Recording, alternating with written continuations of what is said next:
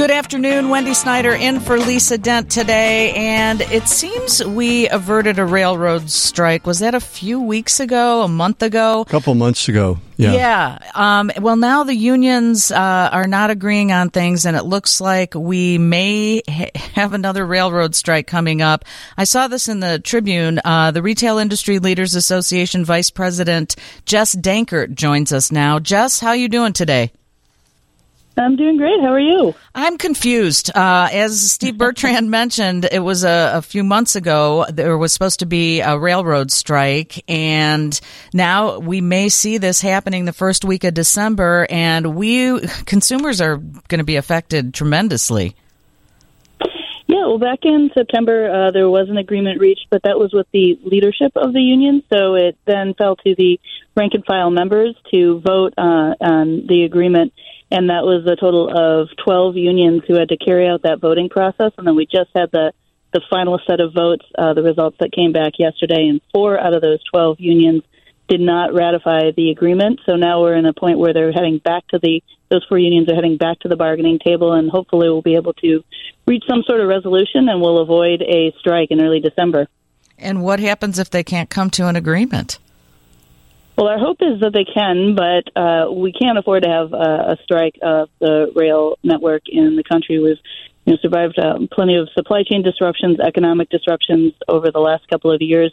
Uh, the difference here is this is entirely foreseeable and entirely preventable, so we need to make sure that we don't get to the point of a strike. And if the negotiating parties can't reach an agreement on this, uh, we need Congress to step in and prevent a strike by codifying the tentative agreement that was reached back in September.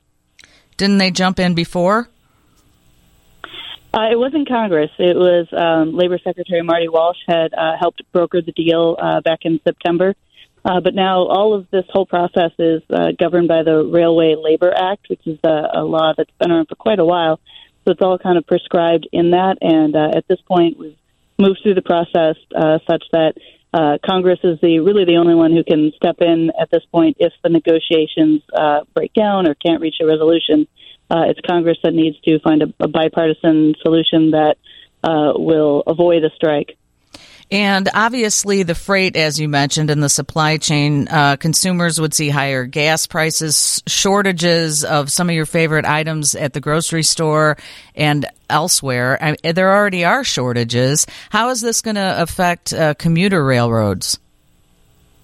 Well, I think as far as you know, from the retail industry, uh, the good news is you know we will still have Christmas. Largely, the uh, inventory is in place in the stores and on shelves for the holiday season that we're heading into now. I think where you could see uh, potential customer or consumer impacts is in you know food and agriculture um, travel, also e-commerce orders. Uh, um, e-commerce uh, parcel carriers are heavy users of the rail, so you see potentially delays of uh, folks' e-commerce orders of gifts and, and that sort of thing.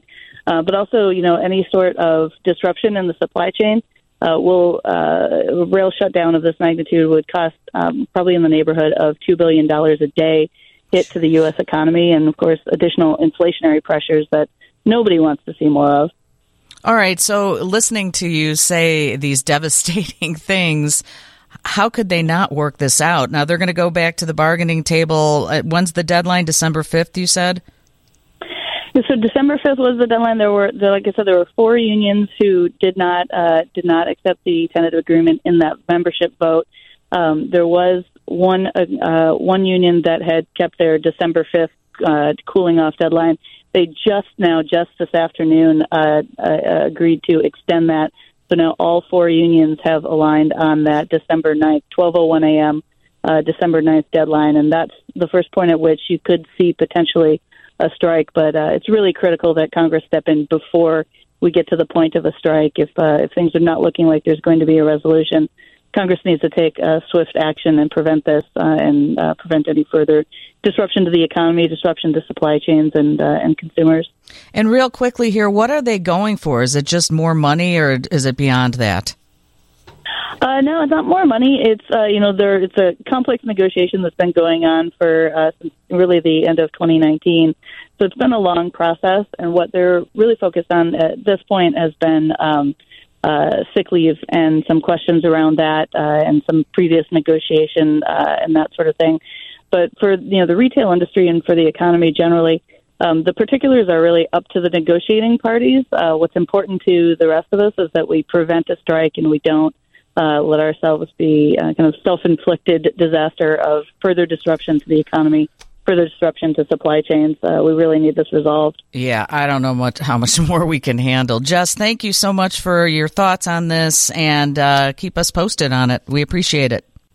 Yeah, thanks so much. Have a great afternoon. Vice President of the Retail Industry Leaders Association, uh, Jess Dankert, on the line with us. And news coming up next from the Northwestern Medicine Newsroom here on 720 WGN.